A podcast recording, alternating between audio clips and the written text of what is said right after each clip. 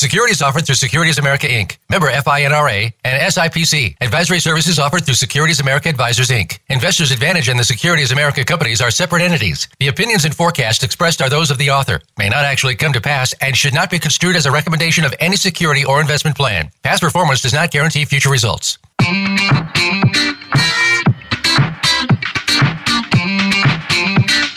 Welcome to Fiscal Fitness with your hosts, John Grace and Daniel Medina. They have all the questions about investing, planning, retirement, and the future. You could say it's all they live for.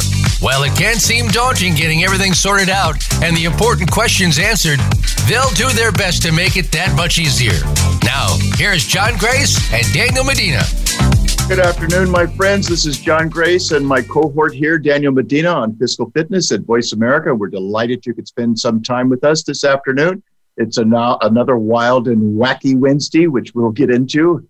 Uh, but uh, seems like things are coming apart at the seams right now in the market. So we think this may be a harbinger of more to come. So we'll get into the details. But as we say, what we like to do is help you prepare for the good, the bad, and the unforeseen. Okay. And, and just so that you know, we work with a lot of engineers or people who think along the lines of engineers.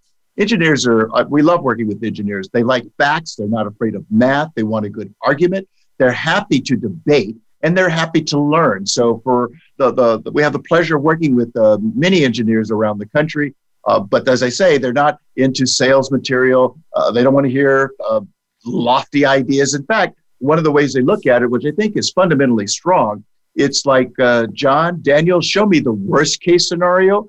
Um, let's see if I can live with that. Because if I can live with that, I can probably live with anything. But if I can't live with that, show me what we can do so that maybe I can alter my situation so that I'm not telling the worst case scenario story uh, in my experience. So, how might I limit it as bad as it might become? So, that's why we call it preparing for the unforeseen. Because, as I'm, I'm fond of saying, if you and I wanted to jaywalk across the street, is typically not the bus we see that could disrupt our day, is the bus we did not see, we could not time, we did not name. And if we're lucky, we might be able to peel ourselves up off the pavement and capture a photo uh, of the license plate of that bus, okay? But we want to be able to tell the story as opposed to people talking about us because we can't tell our own story.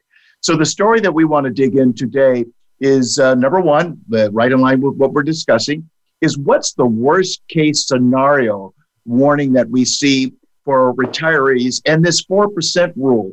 Does that make sense the way it was thought to make sense when it was designed? Or there's some alterations that need to be uh, put into play like you go to the tailor to make sure that the suit or the dress uh, fits the way your body works. Your left arm is a little longer than the right arm. Well, the suit is equal. We need to fix this, the sleeves of this jacket so that it fits you. So we'll be look, looking at the worst case scenario warning for retirees. And then we really want to spend some time with our good friend, Christina Hone, who's an attorney. And this is probably one of the best things you can do, folks, is uh, listen to attorneys before you're on the clock, right? At $4,000 a minute. Uh, that's just the going rate these days. You know, we're worried about inflation. It's a joke. But the point is, is that let's get as much information as we can under our belts before we're paying on the hour.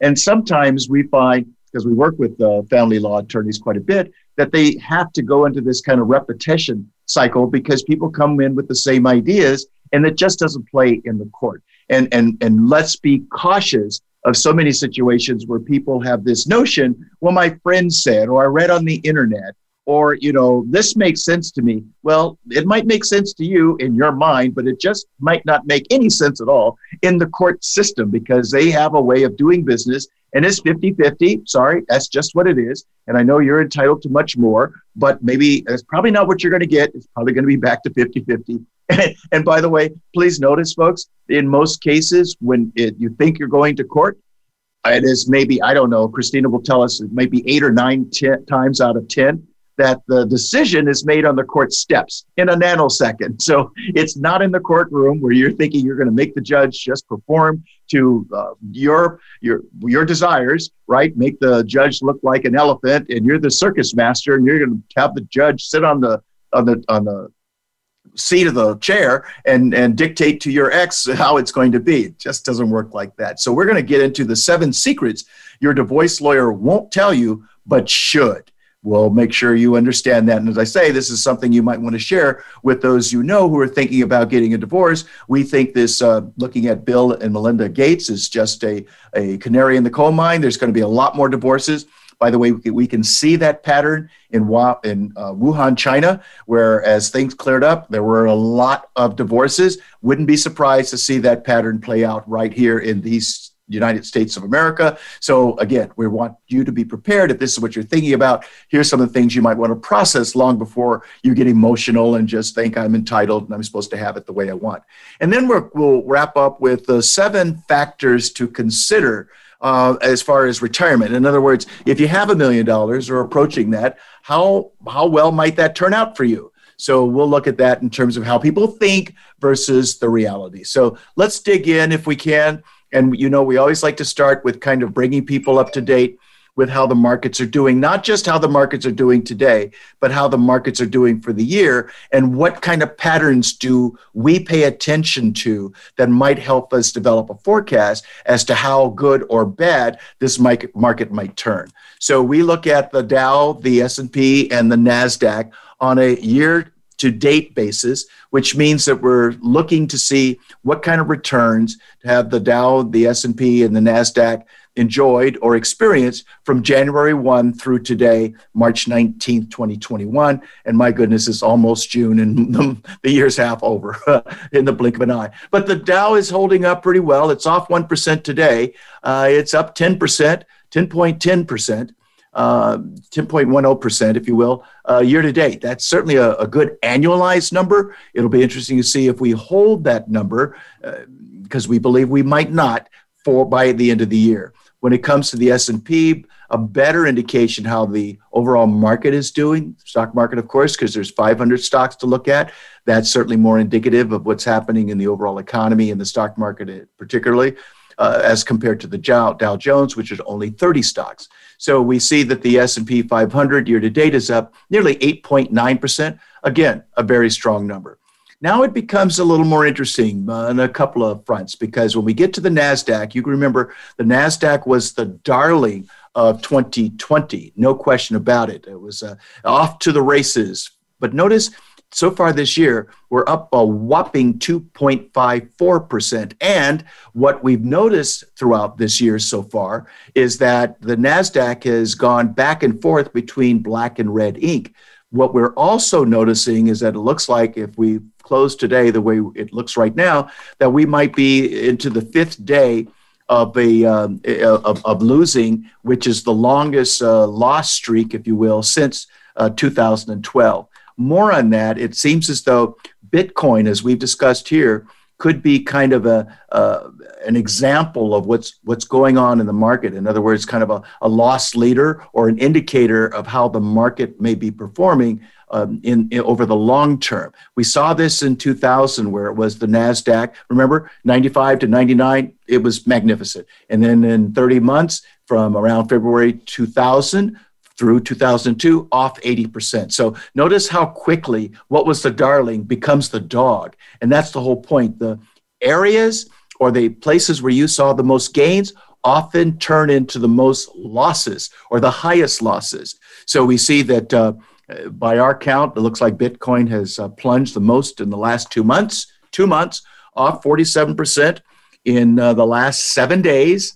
And it may be that Elon Musk is, uh, as, as, he reversed his decision to accept Bitcoin payment, may be our, uh, ca- uh, our canary in the, in the gold mine, or he might be the proverbial shoeshine boy from the standpoint of uh, looking at uh, what Bitcoin is doing and how that story has changed. So the, the whole point here, folks, is that very quickly, quickly these markets can turn against you. And the real question is, what kind of loss can you live with as opposed to sustain. Is it 8%? Is it 80%? We're going to suggest that you think about that now before it happens.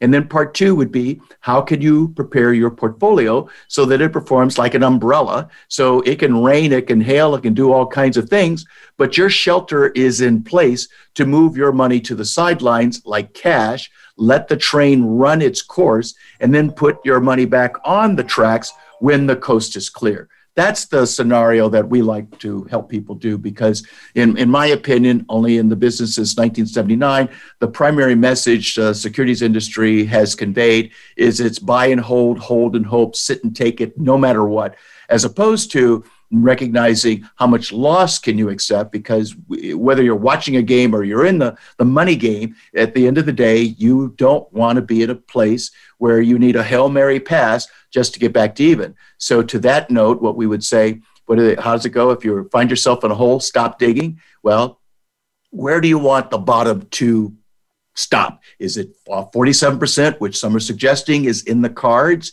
and that might be the first leg down? Or is it 8% for you? And then what can you do to see the evidence that your portfolio might perform within your parameters?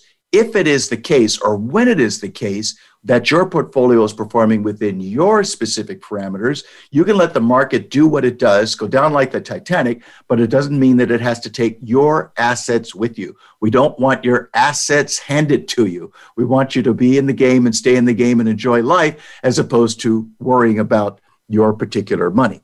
So that's what we have uh, for our first segment. And uh, what we'll do at this particular time is take a, a quick break, and we'll be right back with our a resident expert on the seven secrets your divorce lawyer does not want you to know, but you should know before you go see your d- divorce lawyer. We'll be right back.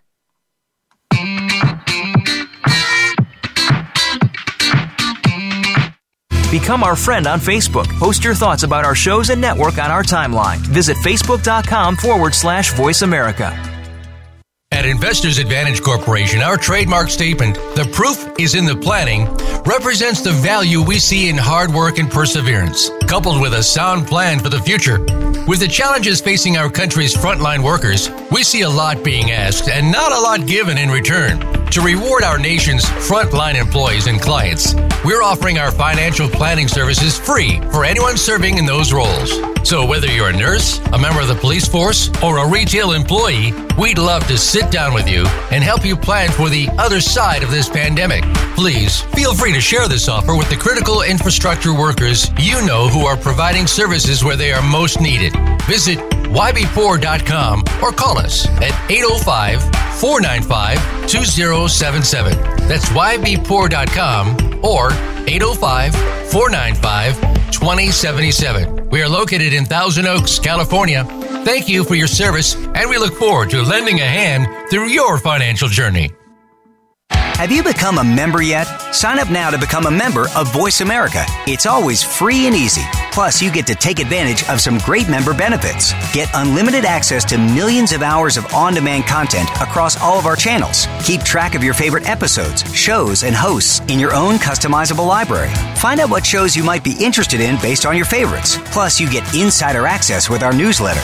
Membership gives you more. Sign up at voiceamerica.com and click register at the top right. When it comes to business, you'll find the experts here. Voice America Business Network.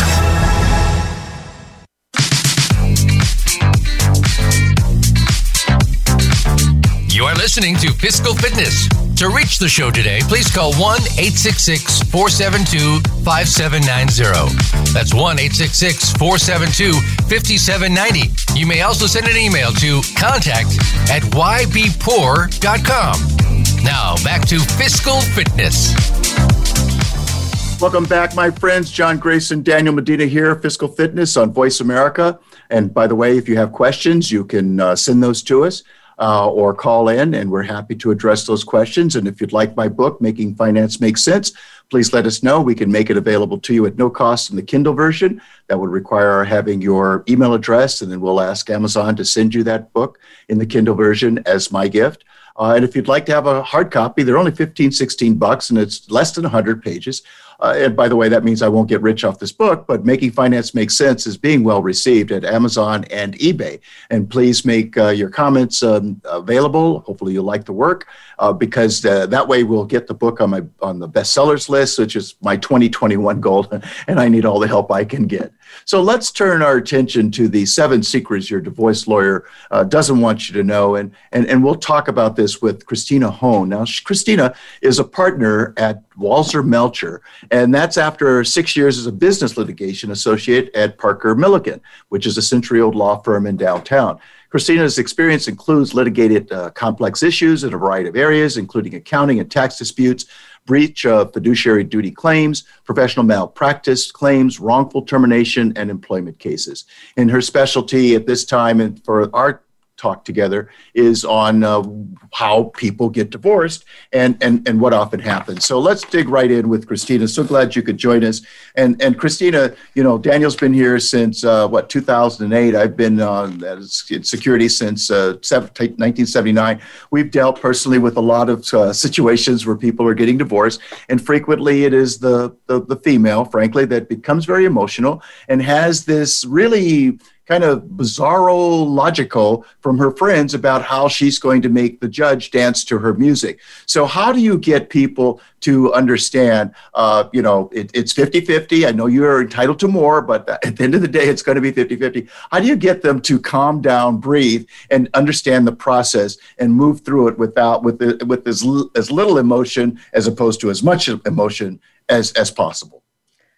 Thank you for having me, guys. I'm happy to be here. And I will say, John, I did receive a copy of your book. Thanks for sending it. And thank you for reminding me to write a review on Amazon. My so, pleasure. uh, one thing is, you know, I find actually the most emotional of clients are, actually, are, are men who have, where their spouses have had affairs. So mm. we do get some spouses, female spouses that are emotional, but I find the men who have been cheated on to be the worst. Uh-huh. Either way, you know, emotion comes with it. You you have to realize divorce is a is probably the most expensive service you're going to buy in your whole life. Whether you want it or whether it's been foisted upon you, you don't really have a choice. There is emotion in it. And one of my partners, Peter Walzer, always tells clients, you have to treat it like a business dispute. Correct. You just have to Otherwise, you're going to get caught up in the woulda, coulda, shouldas and all the emotion that flows with that.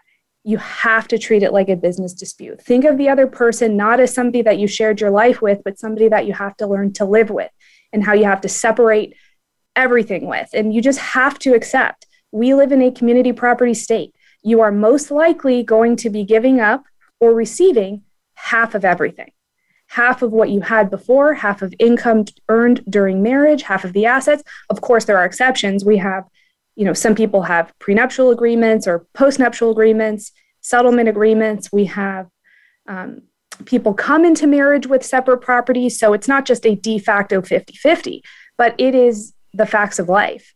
It is what you elect into when you decide to get married or divorced in this state. Aha.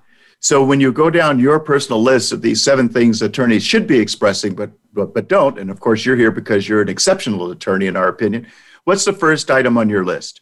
So before I get to the first item, I want to say two things because, of course, it, I wouldn't be an, a lawyer if I didn't come with a disclaimer. So I practice in California. The list of seven things is, I think it's applicable in all other states, but there are differences. And if you are listening and tuning in from another state, you'll want to consult with somebody in your jurisdiction. And you know, starting with what John talked about when we first joined the program, everybody knows somebody who's gone through divorce. You know, it used to be that 50% of marriages end up in divorce. It's probably a lot more now. Especially in the in in the midst of the pandemic, I'm finding it's either making people grow closer together or solidifying that they should be separated. But everybody knows somebody. So you've heard stories from friends, from families. You might see something on TV, you might read something on the internet I love it. I love all of it. I want you to be informed. I encourage you to be informed. It helps you identify and ask the right questions, the pertinent questions, but you have to accept it also is going to bring in a bunch of fluff because what happened in Sally's divorce or John's divorce didn't and might not happen in your own divorce. It doesn't mean it can't come up. It doesn't mean it can't be a resolution in your case, but you just have to be mindful. No two divorces is, are the same they're very fact intensive notwithstanding that we do have you know a body of law that that gets that's developed. So i just want to put that out there. So going through my list what are the seven things that a divorce lawyer doesn't tell you but should? And actually putting together this list was helpful for me. I feel like it's going to be my go-to now as to what i do tell people. So the first one is time. The amount of time it will take to get you divorced. And I'm not talking about the amount of time from filing to actually conclusion of your case, which can take many years. I actually have a case pending right now in Northern California that's been going on since 2010 and no signs of wrapping up anytime soon. But I mean the amount of time it will take from your life each day, each week, each month. One, you know, my partner Peter often says it is like having a second job. And you don't know what the hours are, you don't know what the schedule is, and there's probably going to be a lot of overtime. And why is that? Some people don't realize until they go through this process that a divorce is a lawsuit. You can hear about contract disputes, business disputes, disputes with your neighbors, you get into a car accident, you have a personal injury suit. All of that sounds normal. Divorce is the same. A judge, you are requesting that a judge decide issues in your case if you can't resolve them informally. And if your case goes to trial, you need evidence to present to the judge to support whatever claims you're alleging. I'm entitled to X amount of this account or X amount of a retirement account. I want my children for X amount of the time. All of that will require evidence. There's several ways to collect evidence, but generally speaking, you are the person who will provide that evidence. You are your best witness. You will basically act as your own personal investigator. And why is that? Because you're going to be the one who's called on to answer questions, provide information, collect documents, and you're going to have to figure out how to balance that with your own schedule, with raising your children if you have them, with competing with your responsibilities at work.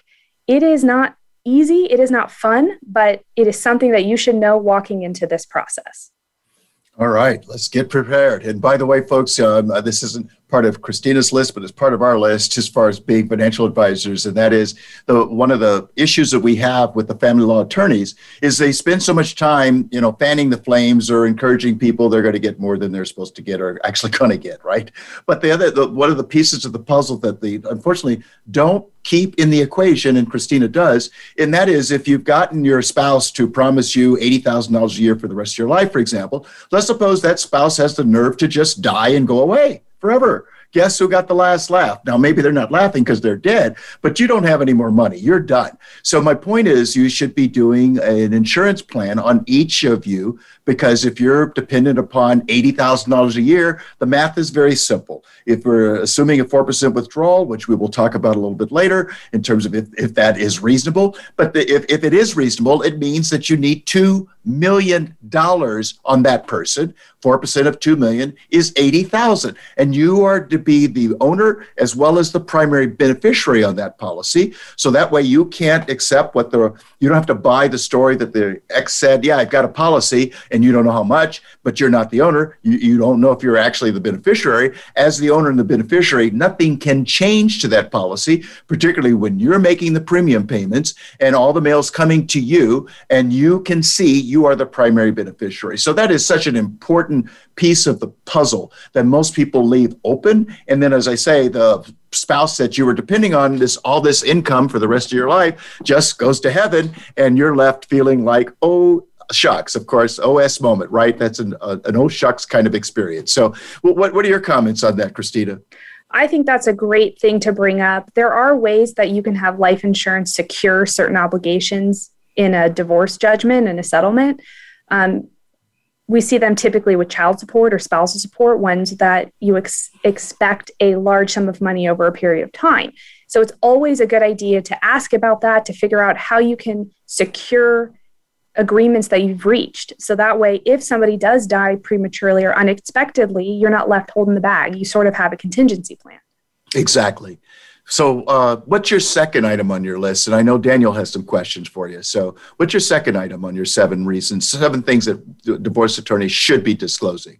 Second reason is the cost. And I think you'll hear it from every lawyer this is going to be expensive. But what they won't tell you is how expensive it's going to be. Why? Because there's just no way to know. There are certain things that have to be done in a divorce process. For example, spouses owe each other fiduciary duties just like business partners. As part of that, you have to disclose all your income, all your assets, your finances. You have to make a full and complete disclosure. That takes time, that takes money, and ultimately, I think that's an emotionally draining process to have somebody go through, comb through their whole life and sort of pick it and put it on a spreadsheet. You know what else makes it expensive? What's if that? you're if you're uncooperative or if the other side is uncooperative. All that does is increase fees. A divorce can be the single most expensive thing you ever purchase because consider what it is. Again, like we talked about at the beginning, it's a division of your life through a certain period of time. And what does your life entail? Property, income, finances, and children. And I don't mean to look at children as a commodity. They're not property, obviously. They they just aren't. But most people can agree on a custody arrangement. But if you can't, if, if you're unable to, you can expect it just to be astronomically expensive. Because when it comes to assets, you can weigh it from a fiscal perspective. Is it worth it to, to fight, you know, to spend $20,000 fighting over a $10,000 asset? No. But you can't put a price tag when it comes to children and what is in their best interest. My office has handled many complex and highly contested custody disputes, some of which cost in the millions of dollars. So it's it can be quite costly. And something a lawyer I don't think will ever mention, but because it sort of goes with the territory, is a lawyer is a service provider just like any other service provider, just like a financial planner, a banker, a an accountant. Lawyers expect to be paid for their services. You know, we have bills too. We have payroll to cover, we have rent to pay, and we're not banks and can't finance your case. So when you consider what this process will entail, consider how it's going to be paid for.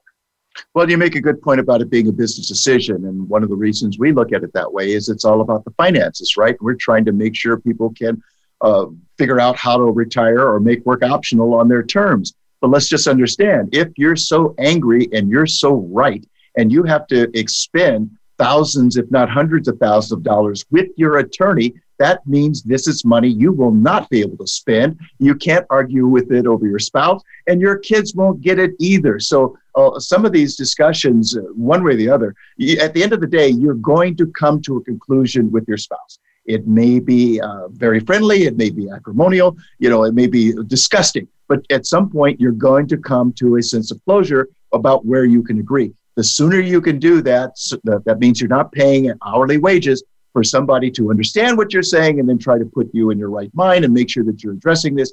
Get this done away from the attorney if you can. And I think you have some suggestion in terms of number three. Is that right in terms of building a team, Christina? Absolutely. And I think that's a great point, John. I've it's it's heartbreaking, but I've seen it firsthand. Some divorces, some divorces bankrupt people. And I don't actually mean filing for bankruptcy, although I'm sure there are some who do. I mean, you, some people hit rock bottom just because they are trying to put out every fire or they're trying to figure out how to get rid of all these problems. And they might have an uncooperative spouse on the other side. It's unfortunate. I actually just saw a comment um, in the media from Chris Rock who, who said, you know, when John Mulaney, another comedian, is is getting a divorce, he said, I gave, I told John, you know, use the lawyer that my wife used because he got all the money.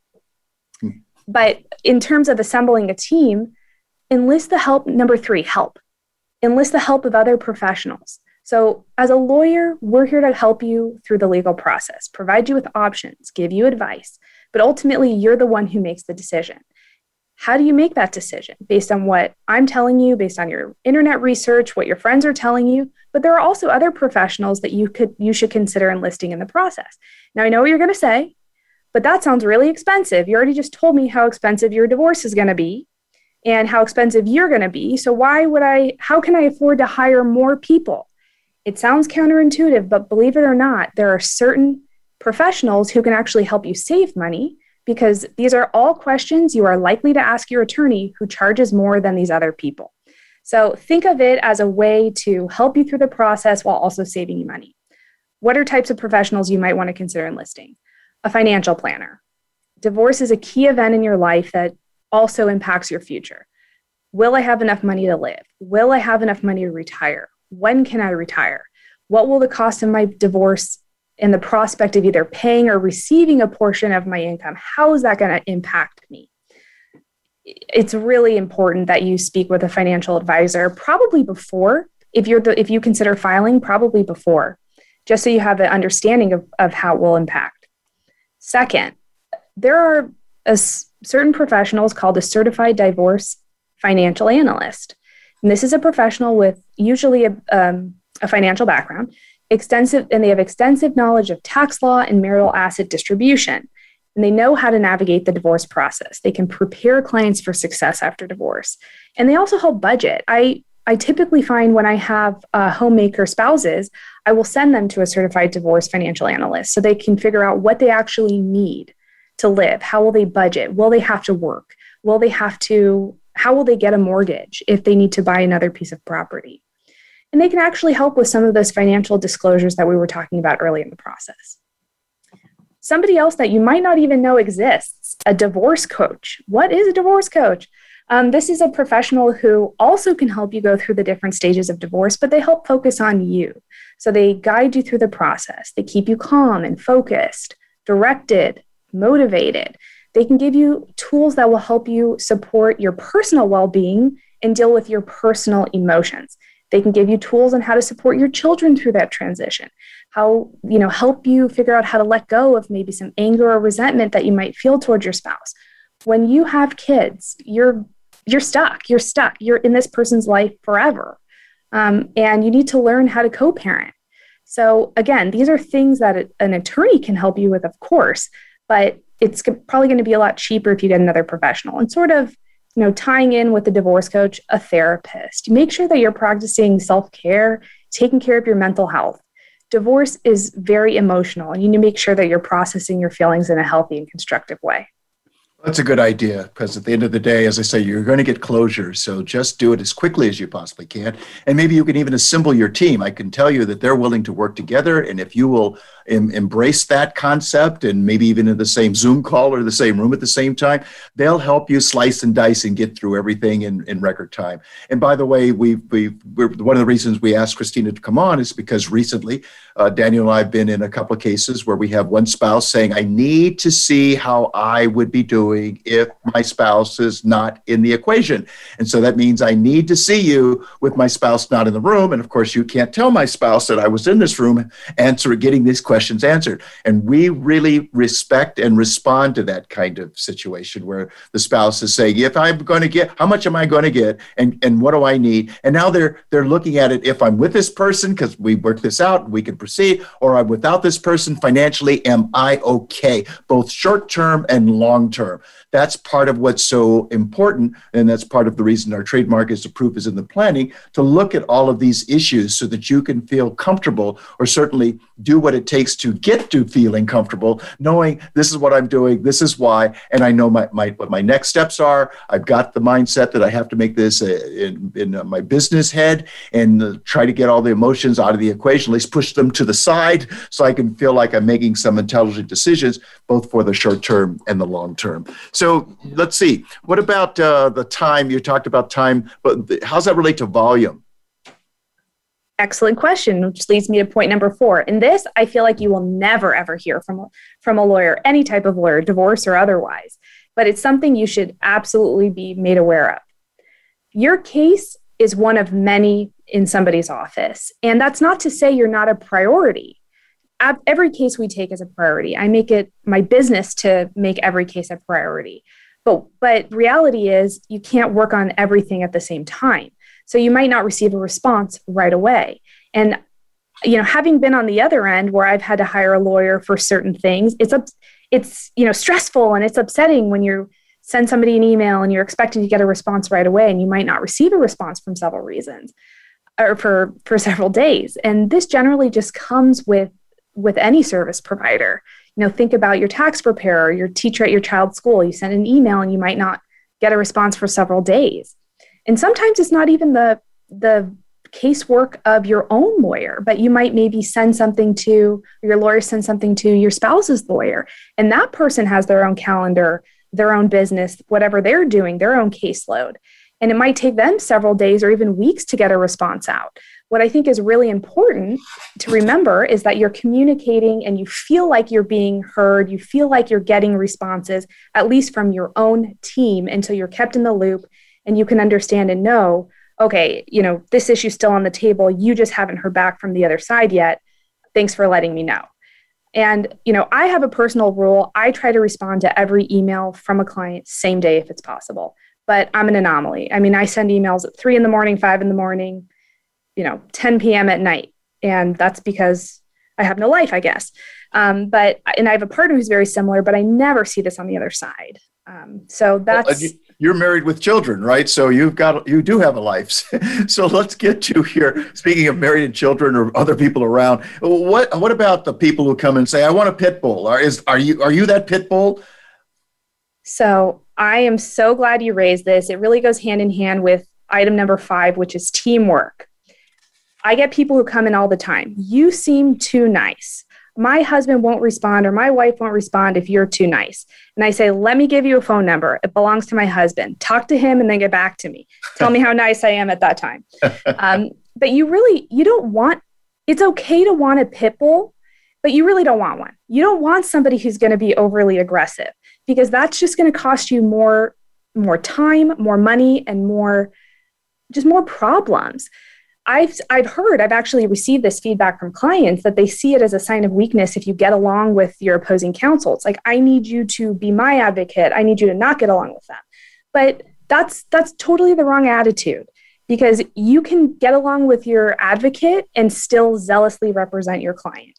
The family law community, especially in Los Angeles where I practice, is small. We consider ourselves colleagues. We see each other day in, day out. We typically, if you're of a caliber of case that my firm handles, we see the same people on the other side. You just can't, you, you don't want to be on the on the no list. And it's, it works the same way. Every time I get a case and the spouse on the other side is represented by someone on the no list, you just know, gosh, this is going to be the one. This is going to be the one I hate in the office because it just makes it that much harder.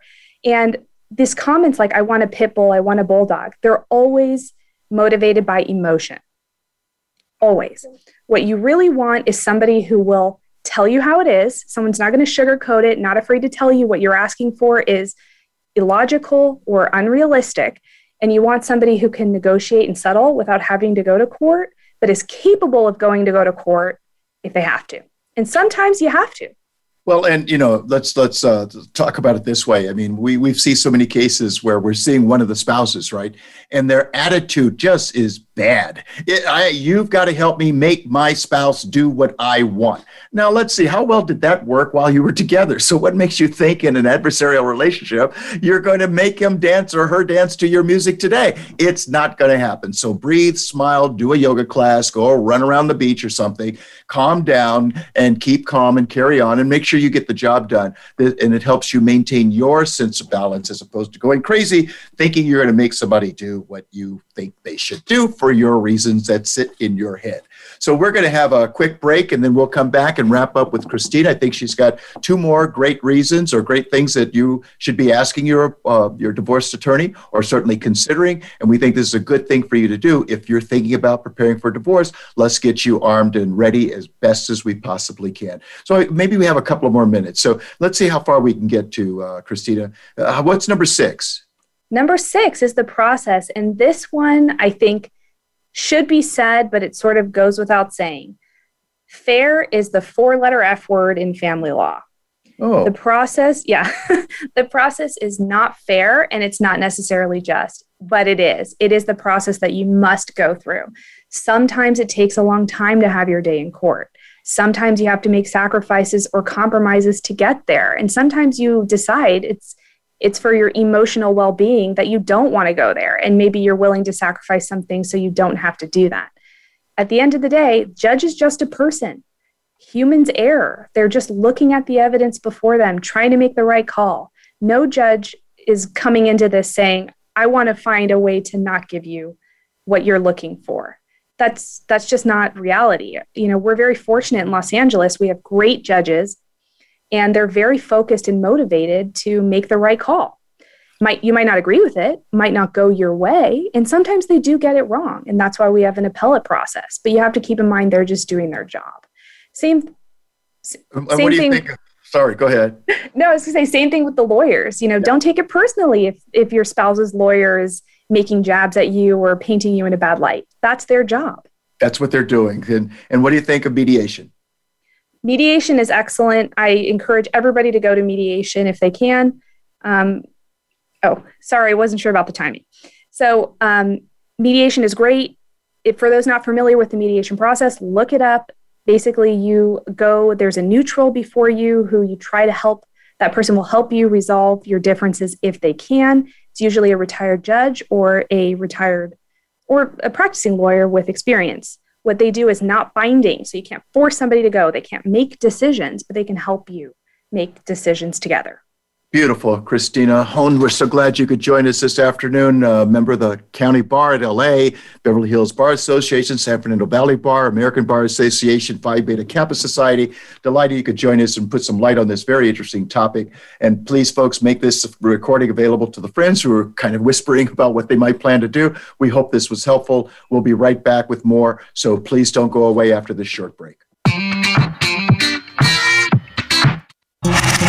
Voice America is on your favorite smart speaker. If you have Alexa or Google Home, go ahead and give us a try. Hey, Alexa, play Finding Your Frequency podcast on TuneIn.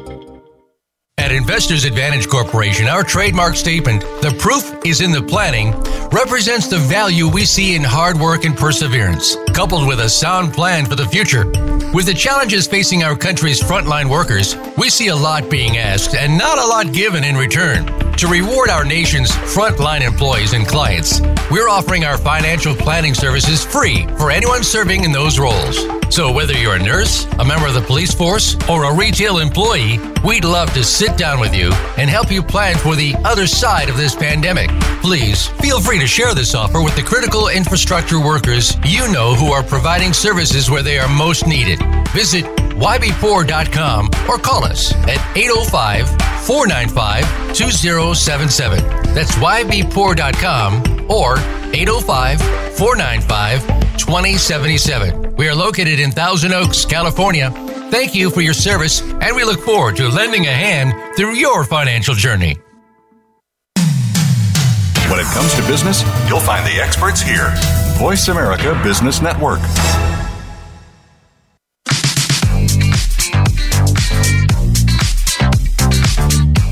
Listening to Fiscal Fitness. To reach the show today, please call 1 866 472 5790.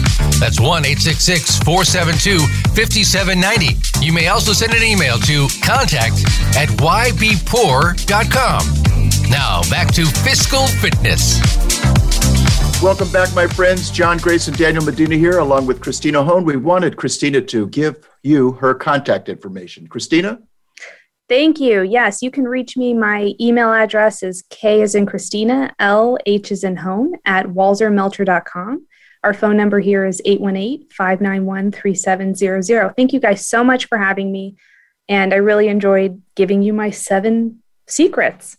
You did a great job. We're delighted to have you, and I'm sure we'll have you on again as the questions arise and we go, we know exactly who to turn to. So thanks so much for joining us, Christina. So now we want to turn our attention to this notion of uh, some of the uh, peers that we work with or peers that we know of are saying, you know, do you have 500,000? Do you have a million? As though that is sufficient. So it really comes down to the question, you know, a million dollars used to be a whole lot of money.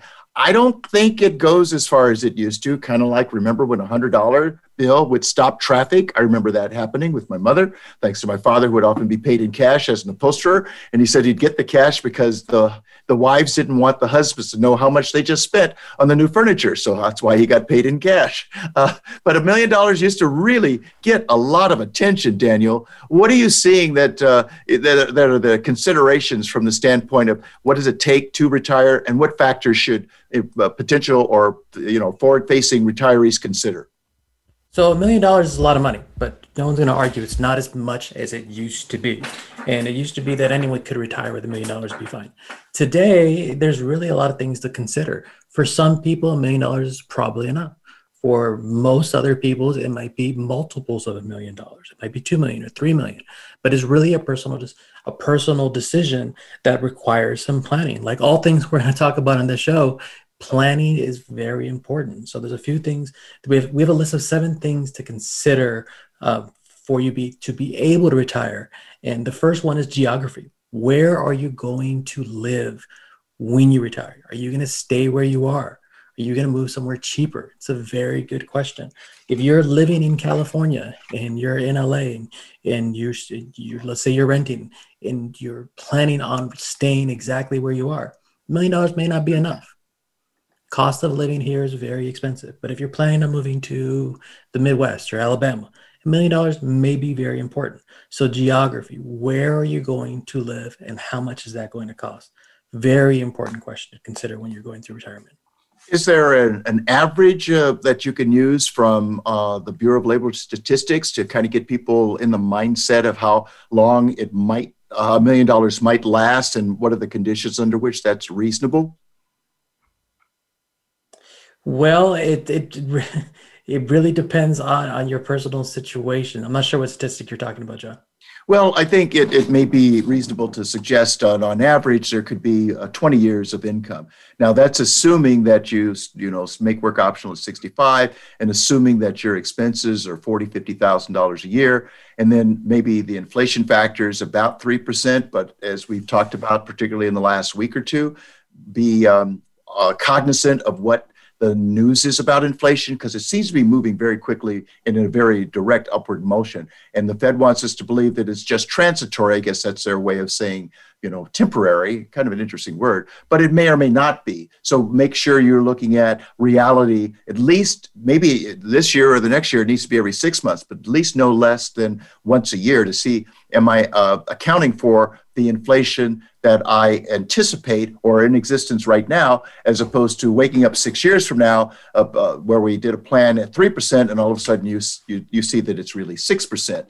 And then you know we'll talk more about this if we have time in terms of those withdrawal. But looking at taxes from the standpoint of maybe you consider that uh, state and federal are combined at thirty percent, and again that's something you need to keep your eye on because we may see tax rates move north. I definitely think it's tax rates moving north is definitely a possibility at some point. We've been far too we've been low for far too long now, and just going lower it appears. Yes. Number two to number two thing to consider is longevity. Uh, longevity is an interesting question. When Social Security was originally established, the life expectancy was like 67, and Social Security started at 65. So that didn't give you much time to do anything. Now we're getting into our 80s, and it's very likely that people are going to start living into their 90s or hundreds or even longer. So if you retire at 60 and you live to 100, that gives you 40 years of retirement. That's a long time. That's a long time. And, to Daniel's point uh, with, with geography, Smart Asset finds that in New York City, a million dollars could be depleted in just a little over, well, 10.2, 10 years, two months. 10 years, two months. On the other hand, if you're in McAllen, Texas, assuming you have energy and those prices don't go crazy along with water, the cash might last three times that, over three times, 32.2, 30, 30 years and two months in uh, Texas as opposed to just a little over 10 years in New York. So that that geography is really important and also to look at, you know, how is Medicare covered in the state you're moving to. You want to look at that in advance because it's not universal in terms of the country. What you take for granted in the state that you're living in may be 100% different in the state that you think is cheaper than anything you've seen and you're going to live really well, but you didn't account for medical costs being far more than you imagined. Comes back to planning. Yes. uh, number three is lifestyle. What kind of lifestyle do you want to live in retirement? For us, when we're considering lifestyle, we like to consider our clients to live the same lifestyle, and we mean financially, as far as spending that they're living in while they're working. If we can keep their same lifestyle going from their working years to their retirement years, there won't be a hiccup in mm-hmm. lifestyle. We don't like to plan on people stepping down in lifestyle, but if there's a lot of people that are going to have to do that. One of the things to consider how what's your lifestyle going to be in retirement? Yeah, I mean, some people will blow through $10 million, okay? Some people you know, some people that you see a lot, they just spend like crazy. And then they wake up to nothing. And of course, who has any pity for them or really any respect for them because they were in the top one, one half of 1%, and then they just blew it all like complete idiots. What's next?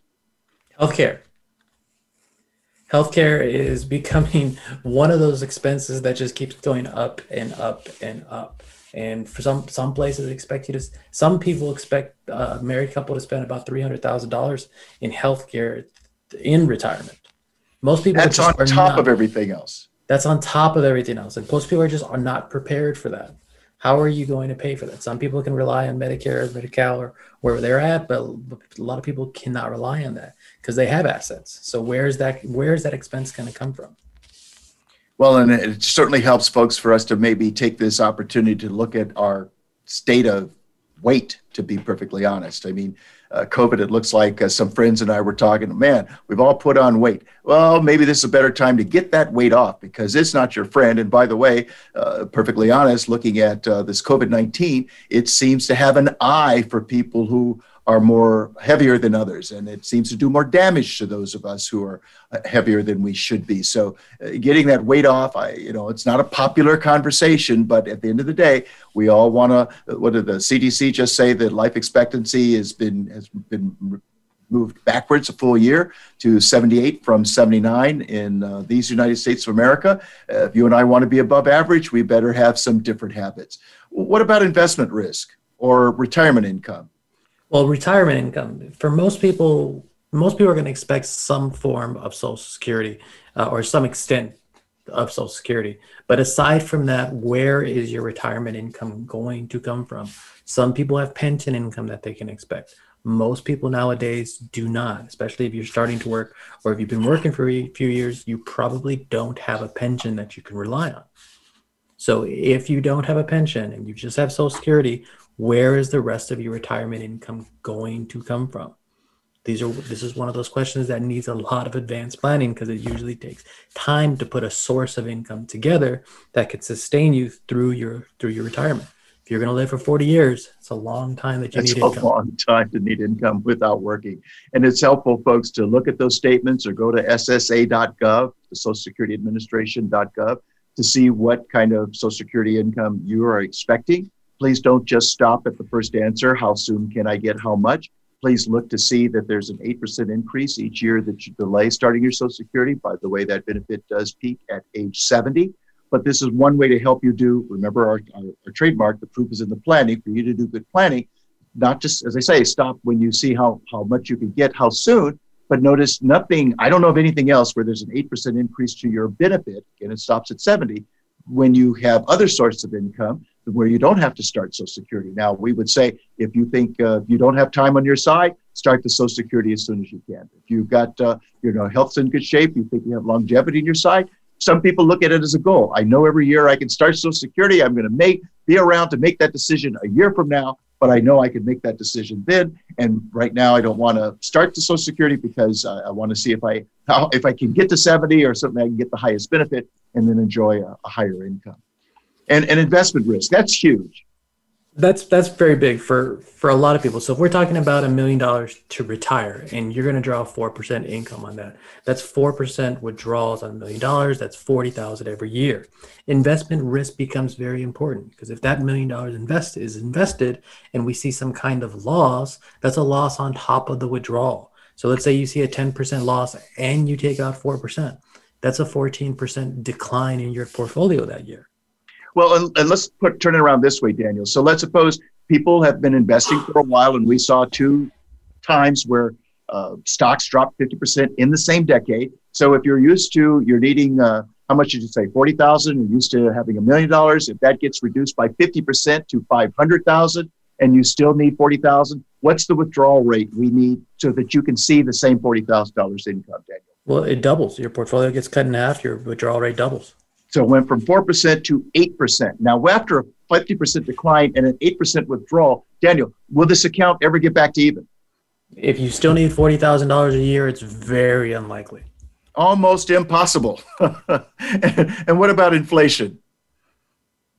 inflation is it goes along with investment risks every things get more expensive every year so we have to count on you being able to spend more every year so that goes back with inflation risk how are we going to invest the assets so we you can have enough income and continue to spend more throughout your 40 plus year retirement so what you're saying is if we're getting let's say a consistent 6 or 7% return and keeping withdrawal at let's say three or four percent, that kind of gives you a cushion to get the income, but also to maybe uh, offset uh, some losses that hopefully won't be permanent. That's definitely our goal. Okay. All right. Well, folks, uh, we're delighted you could spend some time with this afternoon, and I can tell you what we have on tap for next week. Uh, we'll be looking at the uh, the odds, the worst case scenario of the for retirees, along with the four percent rule. That's kind of the bad news. The good news is we're going to talk to nine reasons why we are why we are optimistic about our future.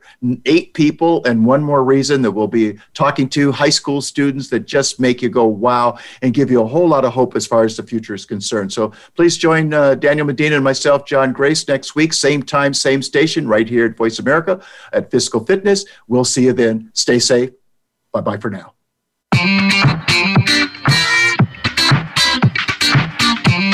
Thank you for tuning to Fiscal Fitness. Please join John Grace and co host Daniel Medina again next Wednesday at 3 p.m. Eastern Time and 12 noon Pacific Time on the Voice America Business Channel. Have an excellent week.